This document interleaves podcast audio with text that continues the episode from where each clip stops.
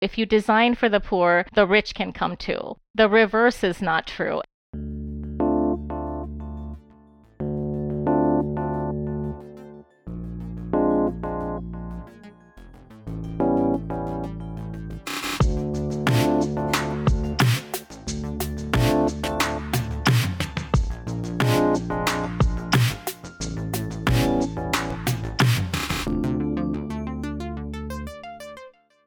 Hello, welcome to On the Edge, a podcast about making unexpected connections everywhere and anywhere. My name is Roland Harwood, and in each episode, we talk with somebody who's making sense of our increasingly connected world. In this episode, I had a great conversation with Deepa Prahalad, who's an author, speaker, and activist about all things to do with inclusive innovation. She's the author of Predictable Magic, which was one of Fast Company's best business books of the year, as well as a frequent contributor to Harvard Business Review, Strategy and Business, and Business Week. She's on the advisory boards of the Global Peter Drucker Forum Forum, and Modroof, an innovative sustainable roofing company in India. Lastly, she also actively supports several global efforts in the memory of her late father, Dr. C.K. Prahalad, the famous professor of corporate strategy and co author of Corporate Competence of the Corporation with Gary Hamel and The Fortune at the Bottom of the Pyramid with Stuart Hart. Deepa recently gave a really inspiring talk at the launch of a new program that we at Liminal are currently facilitating called Scaling Out for Impact 2020, which consists of over 40 pioneering companies from two innovative countries, UK and South Africa, facing three urgent challenges over six weeks to create one global community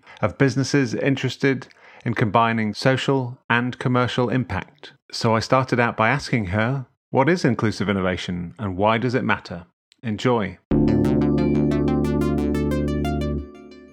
Inclusive innovation is very broad and it's a little bit context dependent, but what you're really aiming to do is make sure that you are not just focused on ideas, but on access as well. What does it take to remove barriers and make sure that many more people can benefit? So, for example, in the COVID crisis, I mean, we had ventilator technology, we had masks, but once people knew that there was an urgent need to make sure that everybody had access, we saw this huge kind of both from civil society, from corporates, from academia, really coming together to say, okay, you know what? Maybe we can have a ventilator that can be hooked up to serve eight people rather than two or three. Uh, maybe we can have armies of individuals making masks and figuring out also the distribution challenges, not simply the provision of the equipment itself.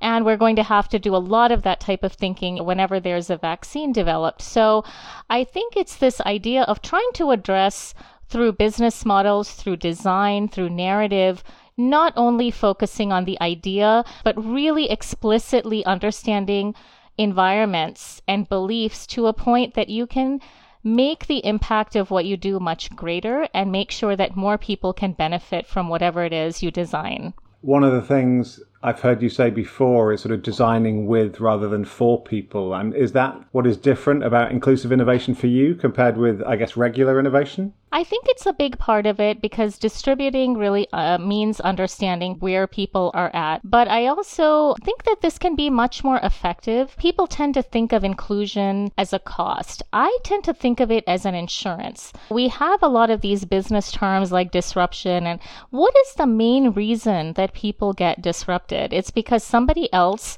sees a group of people, a market that could benefit from that device or that invention, and they are able to offer it in a more compelling way, a new business model, more affordable, a more concrete value proposition. And so I think that if we envision a much larger group of users at the outset, that's actually one of the best ways we have to increase our impact, but also probably increase our longevity, increase our profits, and also answer some of the sustainability challenges. Now, for example, in Silicon Valley, people have been talking about let's just assume that you're designing for everybody. They've created what they call, you know, the Chindia price. If this had to go to China and India, that forces the question about sustainability. It's no longer a luxury. That forces you to become more affordable. It forces you to address distribution challenges. So it's actually a good way to make sure that whatever you're doing actually does end up being faster, cheaper, better as well. I love that. An insurance policy against disruption. That's powerful. So, I mean, the largest socioeconomic group in the world, low income communities living on $3,000 or less. And I'm just kind of curious how some of these ideas play out when you're particularly focused on that kind of group of people. So, and today I think that current crisis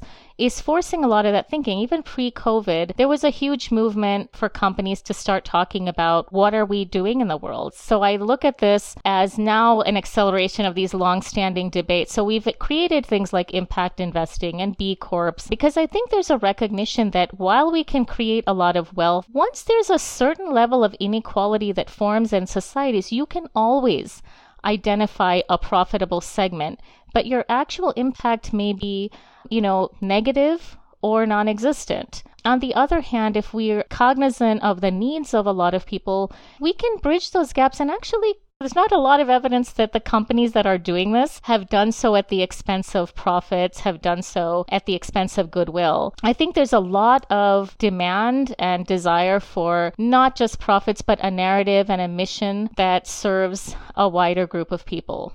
Yeah, I totally agree. But I guess, is it really true that social impact and commercial impact are, are, truly compatible? Do you not get that pushback sometimes about these things? You have to trade one off against the other. I don't agree that it's a possibility. It's not automatic by any means. It takes a tremendous amount of hard work and understanding what is needed and where you need to focus. It's not always obvious because I don't even think that it's one at the cost of the other. I think that the way social impact is measured is a little different different from the way profits would be measured, right? If, say, I was dealing with child labor, I'm actually trying to just reduce the need for what I'm doing over time. Hopefully, I should be making those numbers go down. And when it comes to obviously selling something, distributing, we want increasing numbers, we want increasing market share. And so I think there's a little bit of difficulty in merging those two, which is legitimate. But I think the biggest barrier is a lot of mental models that are self limiting. For example, the idea that people who are low income are highly risky. Not necessarily the case because many people who are poor, no matter what part of the world, are only offered different items when it's on a prepaid basis. For larger purchases, rather, there's often a partner, an NGO, some kind of a loan involved. So you have a third party. So it's not necessarily the case that these are riskier. There's a lot less noise in these markets. So if you really design for needs and aspirations, you probably have a much more loyal base than you might in other places. You have to design for needs and aspirations. On the other hand, once you've done that, you have a much potentially larger audience that you can send things to. So I mean, my father was often fond of saying, you know, if you design for the poor, the rich can come too. The reverse is not true. And we're seeing that in, in food habits and buying habits post COVID that people are behaving very differently, very rapidly um, because of the current crisis. I liked what you said about sort of shifting mental models, for instance, around risk. But in the example that you gave there, you talked about maybe an NGO who is what underwriting the risk of perhaps providing a service to that group. And if so, I'm just wondering if it's possible without a non government organization to underwrite the risk. Is it possible to provide services successfully and profitably? The people who are able to do that without partners tend to do it through business model design. And then they do a lot of the different things like pay per use, installments, but those are not really something that different. People are not used to doing it for as small amounts. That's the custom for uh, Western markets or developed markets with cars or houses or these very large purchases. But the basic mechanics are very similar. I think that's something that has been done successfully even by entrepreneurs. You know, people rent solar panels. They do these things and they actually are quite adept at also trying to create employment models where they also have kind of local manufacturing and then those become the sales force. So there's a lot of process innovation. It's akin to what cosmetic salespeople like Avon and Mary Kay did. It's not something that is unheard of in the West. So, do you think it's okay to make a lot of money whilst also serving these communities? To what extent does morality and exploitation kind of come into this, or you know, the the risk of exploitation come into this? I think what we're seeing uh, a lot of times is really the exploitation comes in with not seeing people at all. And aid, while well intentioned, is limited and has, you know, had mixed results because I think that a lot of successful aid in emergencies is very effective, but it doesn't create long term prosperity, right? I mean, but enabling entrepreneurship, it's interesting because income levels have risen and we don't feel as joyous as we should because inequality has risen alongside that. Uh, so today we have 5 billion cell phones, we have a global payments infrastructure, we have a lot of things to feel good about. But I think what happens is when you don't innovate and you don't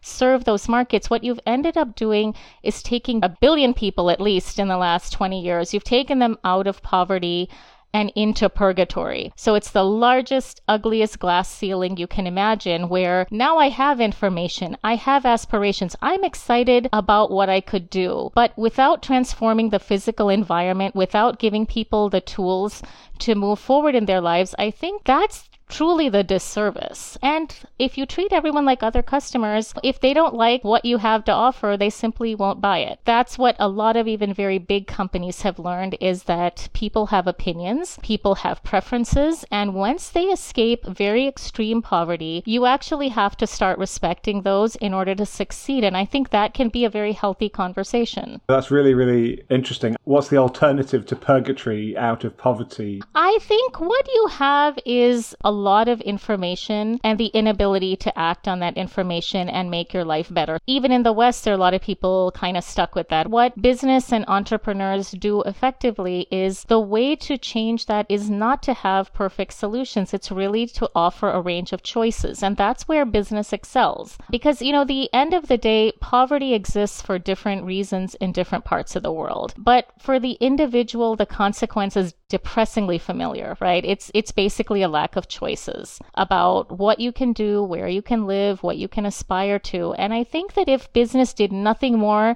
than offer and broaden the choices available, you're automatically impacting poverty. If somebody couldn't afford a four-year college, could they go to a community college? Could they go to a night school? Could they take an online course? So you just really need to create tools for people to navigate and decide their own priorities. And that's what you really see the lack of in a lot of places that are defined by poverty. It's not a lack of skill, it's not a lack of information anymore as much as it used to be. It is a lack of choices. I don't know if you read a book called The Paradox of Choice years ago. I remember the author, whoever it was, describing the experience of buying a pair of jeans in some store. He had a, just a vast amount of choice. He ended up buying the most perfect pair of jeans he'd ever owned, and yet he still ended up feeling dissatisfied. My mother is East German, where there was a lack of choice. And there's this well documented phenomenon after the wall fell down in Germany that certainly people of a certain generation, you know, were overwhelmed by the increased choices and, you know, depression rates and all the rest of it increased. So I'm just wondering again whether more choice is automatically a good thing. I do understand where you're coming from.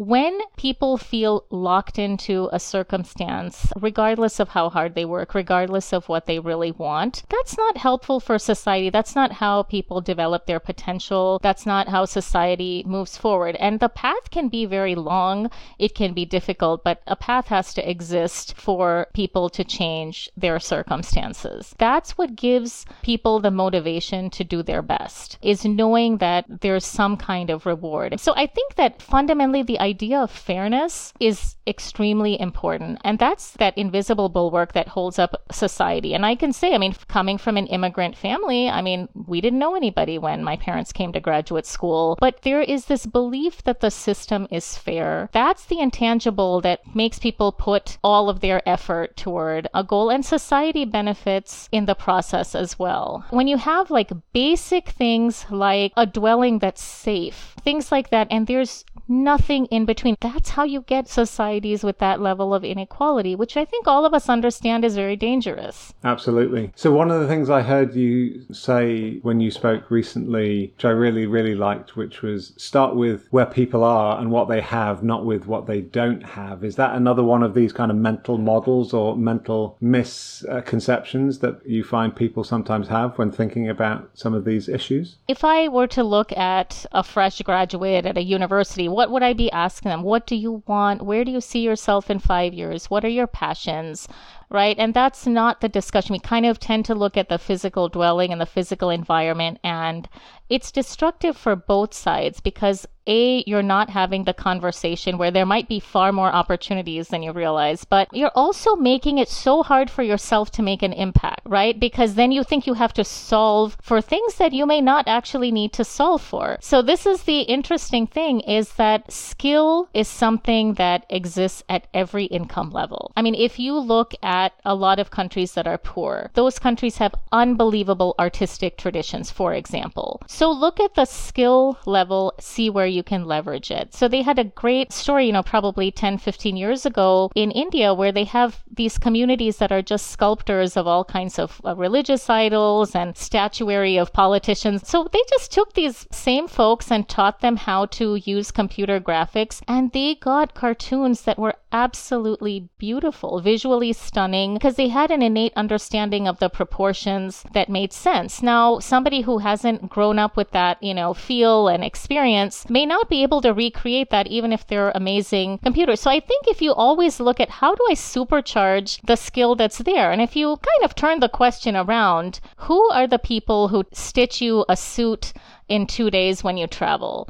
Who are the people who turn out amazing food for five houses in one afternoon? Maybe not people who look like you and I. So I think if we look at how do you leverage the skill, these are people who know how to create common ground, they know how to execute, and they have developed a really innate way of understanding people's preferences. So why not we leverage those in hospitality, in design, in many other fields? We're just wasting all this talent and ability as well as anything else. It's very closed minded. So you quoted the figure earlier of a billion people moving out of extreme poverty since 1990, but inequality has risen sort of faster. What are your thoughts on closing the inequality gap as well as sort of moving people out of extreme poverty? How do we make trade offs between those two things and how are they related, do you think? I think there's a few things that we can focus on. One is there's, you know, technology, I think we're learning is really a double edged sword because I think we potentially have a much wider reach, but ironically, sometimes it can narrow our focus to a degree that's not helpful. For example, I have online banking, I have online grocery ordering. All of those things are tremendously helpful. What has happened over time is that the people in my mind's eye, I don't see the banker, I don't see the grocery store bagger. So when I'm designing, I think a lot of people their focus and whoever is in their mind's eye tends to narrow. And that is kind of an inadvertent cause of why so many things end up getting designed. They could have a much broader impact, end up being designed too narrowly. But I think although the income levels are different, a lot of the basic characteristics that we're designing for are getting equalized for unfortunate reasons. But this lack of separation between work and home, you know, this burden on women for caregiving, for teaching, and that anxiety about what the future holds. Some of those things are common to us all, and there are some platforms that have today grown big enough that perhaps we can all start to collaborate. And I think what has come is this awareness of, wow, you know, different approaches, the merits and the um, shortcomings are visible to all. And I think everyone has refocused on this idea of how important community and connection truly is. And no amount of income and no amount of technology can compensate for losing that. So I think people are aware. And I think the other thing that's positive in this whole picture is that scarcity and uncertainty forces all of us to become makers. And I think potentially once we gather our strength, a lot of solutions will emerge from unusual places in terms of how do we approach health, how do we approach hygiene, and people will again understand that I have to combine solid function, aesthetics, aspiration, and help people move forward. Hopefully, we design things that are more robust in response to this.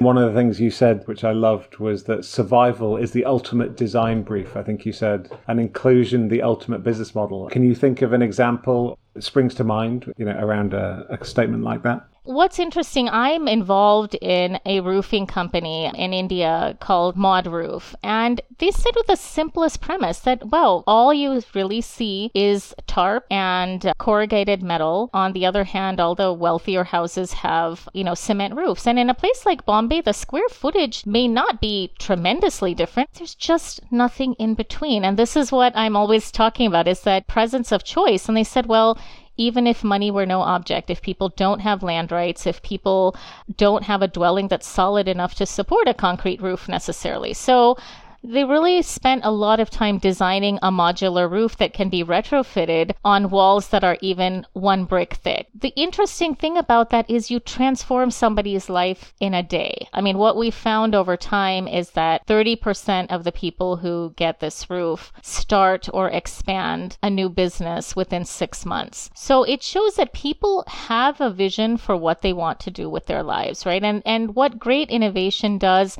and inclusive innovation does is it gives people a springboard to work toward those. They didn't ask, give me a job. And by the way, these are all some paid in cash in installments. Some went and partnered with an NGO and they're usually able to pay back within two years. But removing that barrier was the key to helping people move forward. And I, I love Muhammad Ali. Said, you know, it's not the mountains in the distance that wear people down. It's the pebble in your shoe. And I think so much of what we have to do everywhere in the world is the same. I mean, even if you look at a country like the United States, a lot of the income inequality can be explained with transportation challenges, inequality in healthcare, and inequality in education. So sometimes I think solving the problems we know how to solve is what opens the door to solving the things we never thought possible and chipping away at a lot of things that have been with us for the last thousands of years gets chipped away by doing the things that you need to do anyway that are in your face because that creates the enough goodwill and conversation to move forward. I love that Muhammad Ali quote. What was the roof example that within six months of getting a new roof, people set up their own company? Is that right? Well, there's lots of different examples of this. I mean, if you look at the kind of genesis of some of these models, like the microfinance model, you know, those initial loans were $50. So, how sad is it that we are willing to consign families to live in that kind of poverty if that amount of money made available was enough to release people from that. If you even look today at countries like the United States, they ask people, What are all your dreams? What are your aspirations? What's on your bucket list? So I think that this phenomenon of increasing agency is the fundamental part of inclusive innovation. Again, first world problem, everyone's worried about data and privacy when they get onto the internet. The bigger problem is that a lot of people just don't have access to high speed internet to begin with. We're in a blue ribbon school district.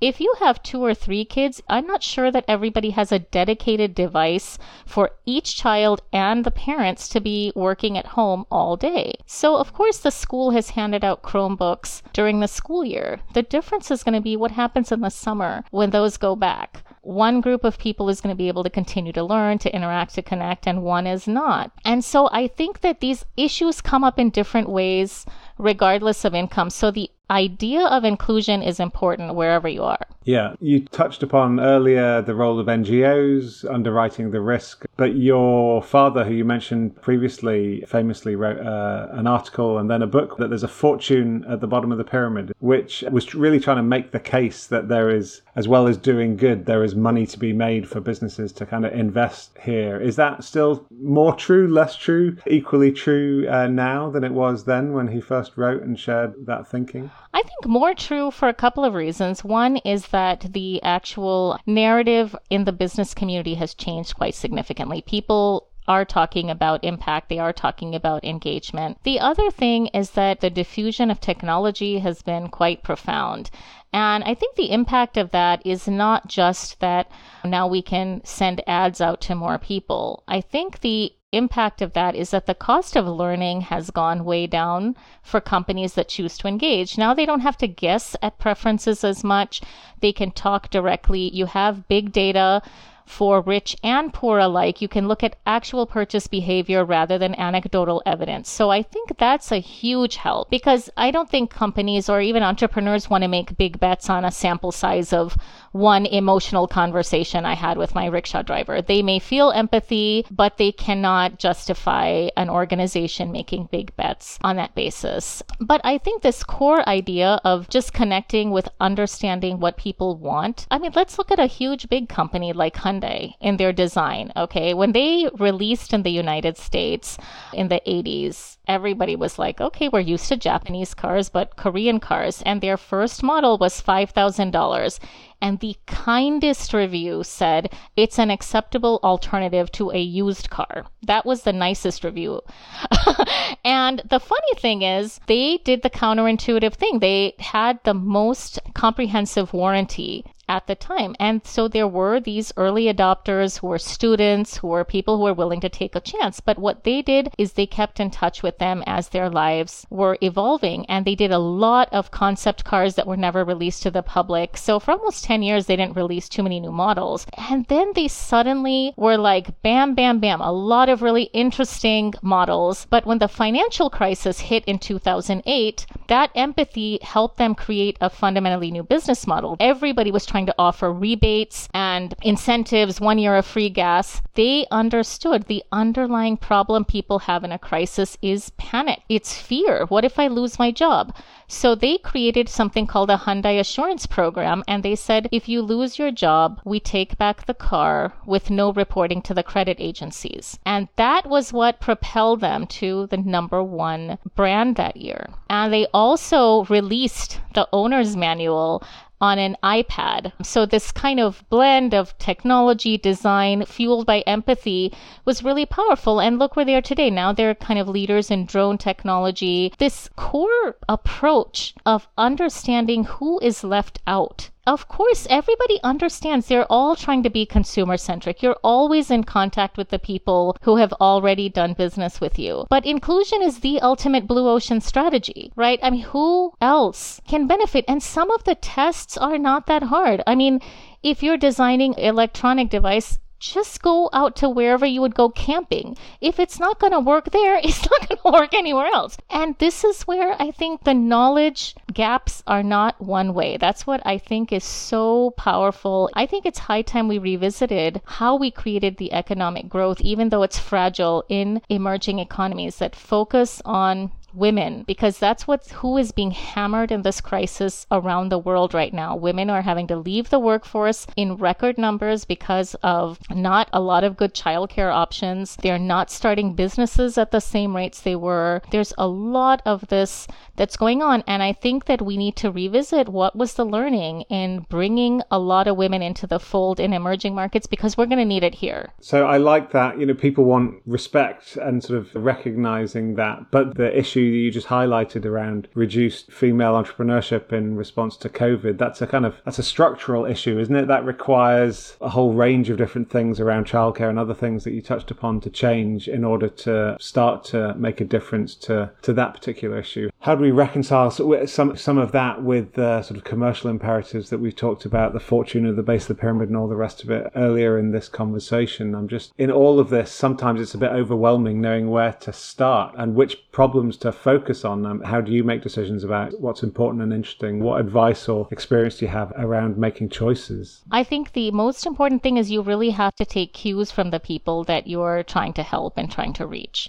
because they have a different view of what they need help with and what they want. And they also have an intuitive sense of what they're good at and what they're capable and willing to do. And so I think understanding that, and that's where I think traditional design thinking frameworks of just the f- observation of the physical environment sometimes can be a little depressing. And like you said, these issues are multifaceted, right? I mean, that's what we're finding with addressing racism, with addressing the Me Too movement, is that there's a lot of inter dependency. So part of it is understanding the story of individuals. Um, you know, what are these small barriers? But once you tie them together, we can understand they have this huge, maybe often unintended impact or unseen impact.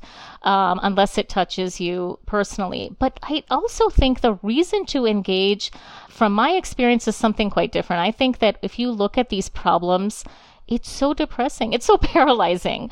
But when you look at individuals, you get inspired because you would have to struggle to find someone who's actually given up. They're telling you this, and you might feel a lot of empathy, but a lot of them are actually still plugging away and finding very intelligent ways to deal with things. So around the world, people respond to scarcity and hardship with this remarkable amount of courage and creativity. And I actually think that that engagement is so uplifting when you go out and explore because then you realize like I'm not really trying to tell anybody how their life should be and I'm not trying to fix problems. What I really need to do is just bring somebody along, knowing that a lot of the gaps are actually so well matched to what businesses do anyway. Somebody who makes delicious food or what do they need? They need branding. What do companies do well? Help them brand, right? I mean, help them tell their story. What is LinkedIn and Facebook and Instagram Instagram, what are we doing? We're not even creating anything but an infrastructure for people to tell their story. That's the thing. Access is the key here. You said something about human centered design being a bit depressing, kind of observing people, or, or what's, a, what's a better way to understand what needs people have? Is it through telling stories? No, I think it's just if you combine the observation and the actual conversation, then I think it gives you a very interesting picture and a much more holistic one. And also, I think when people have developed friendships, you can always go back, right? I mean, if you over design the emotional connection, you know, if you don't get it quite right, people help you correct it, right? I mean, that's what all of these big companies do ultimately is they engage, they have software problem, thousands of people are rushing to help them fix it. You have a company like Lego, thousands of people want to contribute their ideas. They why? Because they're acknowledged, because they're listened to, because they're heard, and because they respect what those companies have put out into the world. And I think that there's a much wider swath of people who are capable of doing that. And when products become more accessible and affordable to them, we will see the value that they add. We already know that engagement,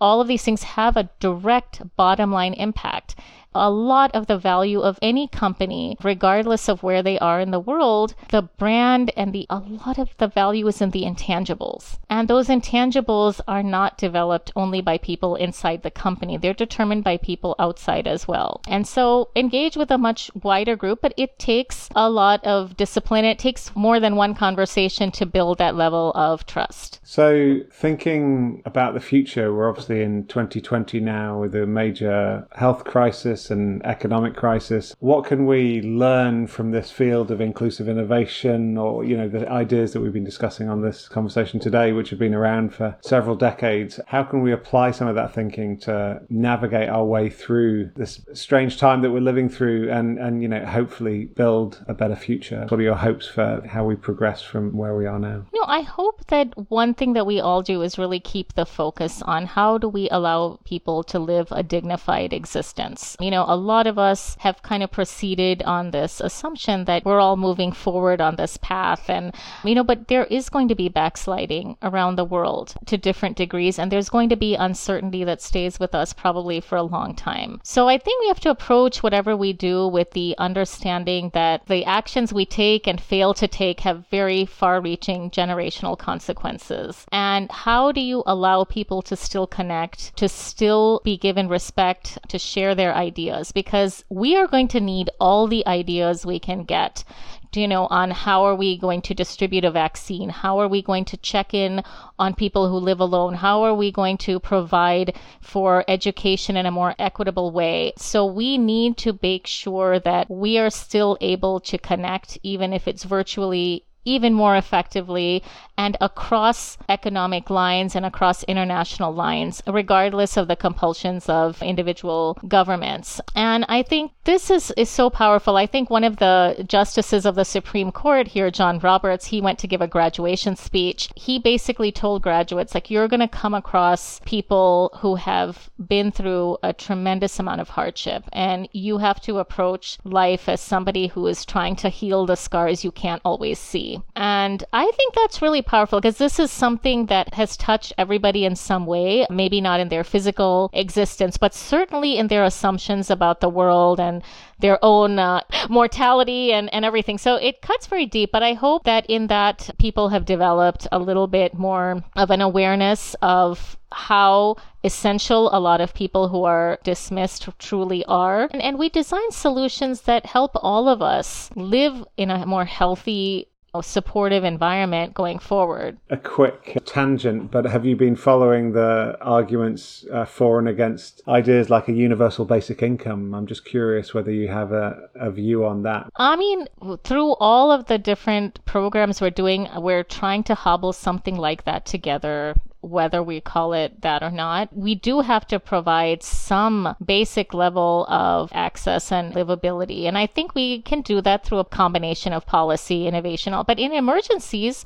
I mean, that's not the case. We have wildfires, we have all these things. So I think we can all sit and debate stakeholder versus shareholder. But I mean, ultimate stakeholders are mother nature and father time right? They're going to they're going to ultimately call the shots. And i think this is the whole issue that's going to define the societies that really do well and those that don't is that how well do you design recourse? There are problems that we can take ownership of and then there are ones that come upon us. And and we have to have solutions for for both regardless of our uh, views on individual behavior I was struck when I heard you speak last week. You said entrepreneurs are the freedom fighters of the modern age. And I'd love you just to expand on that a little bit and sort of give us a little bit of hope, a little bit of optimism, a little bit of agency. Well, I think entrepreneurs have a very crucial role to play for a couple of reasons. I mean, one is if you're going to be an entrepreneur, you have to be an optimist. Nobody puts out a shingle or tries to do anything differently if you don't believe something better is possible. I mean, the other thing is you have to actually do something. You cannot analyze, you know, you have to do that as a starting point, but you can't stop there. And the other thing that entrepreneurs bring to the table, regardless of any, you know, individual successes or failures, is they have to focus on the future. And I think that's so important, especially when society becomes very divided along many different dimensions that you have to say, how do I move people forward? And the entrepreneur's interest is in appealing to a very broad audience. So I think those characteristics of entrepreneurship are critical for societies. And I think it's also kind of a proxy for the amount of freedom that's present in different societies because nobody becomes an entrepreneur if they don't feel that there's an audience for a different idea, if there's an appetite for looking at the world in a different way. And that is a very quick and easy test to say, like, how much are we respecting individuals? What is kind of the prospects? What is the confidence people have in the society that they inhabit? Nobody can guarantee an outcome. I mean, big companies do terrible flops sometimes, and so do entrepreneurs.